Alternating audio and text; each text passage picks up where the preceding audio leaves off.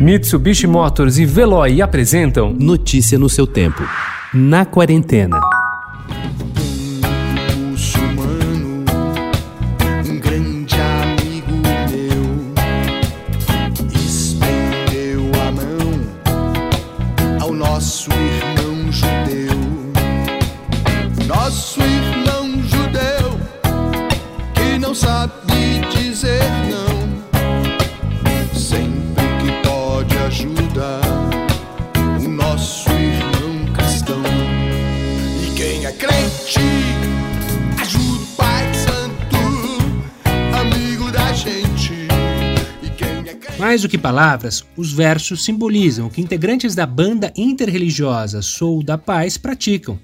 A convivência pacífica das diferentes crenças. A banda, que acaba de lançar nas plataformas digitais o álbum Sou da Paz, com oito músicas, nasceu há sete anos, em São Paulo, por iniciativa de Mahesh, Desde 2006, ele participa e organiza eventos em defesa da liberdade religiosa. Nesses encontros, além de palestras, era de praxe haver apresentações de música ou leitura de poemas, algo nem sempre interessante para todos. A banda, produzida por Kiko Zambianchi, afina discurso da tolerância nas canções.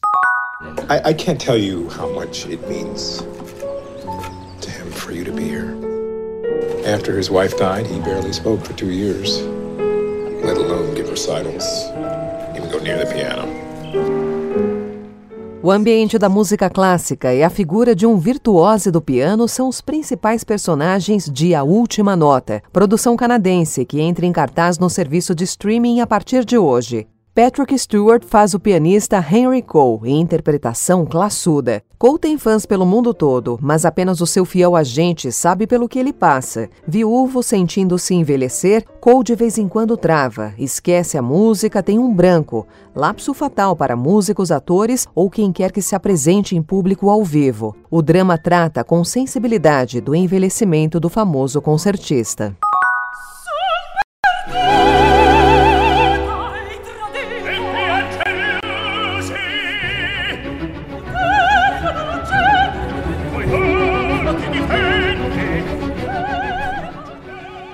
Enquanto o mundo da ópera e da música clássica tenta descobrir como será o futuro pós-pandemia, chega uma relíquia de um passado cada vez mais distante, uma gravação em estúdio de uma ópera completa, no caso o Otelo de Verdi, registrado em Roma com o tenor do momento, o alemão Jonas Kaufmann, no papel principal.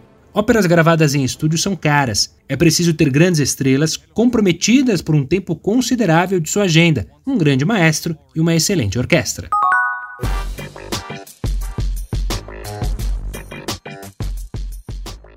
Ao longo dos anos, a escrita de Cristóvão Tesa vem se tornando cada vez mais sofisticada. Sim, O Filho Eterno, de 2007, a sua obra mais premiada, o trabalho de linguagem revela as limitações físicas e intelectuais de uma criança com síndrome de Down com uma objetividade clínica. Em Atenção Superficial do Tempo, mais recente livro, a narrativa é construída de forma a contar uma história que encobre uma outra, invisível. Para isso, bastou ao escritor catarinense ordenar com precisão as palavras e escolher corretamente os caracteres tipográficos. Notícia no seu tempo. Oferecimento Mitsubishi Motors. Apoio Veloy. Fique em casa. Passe sem filas com o Veloy depois.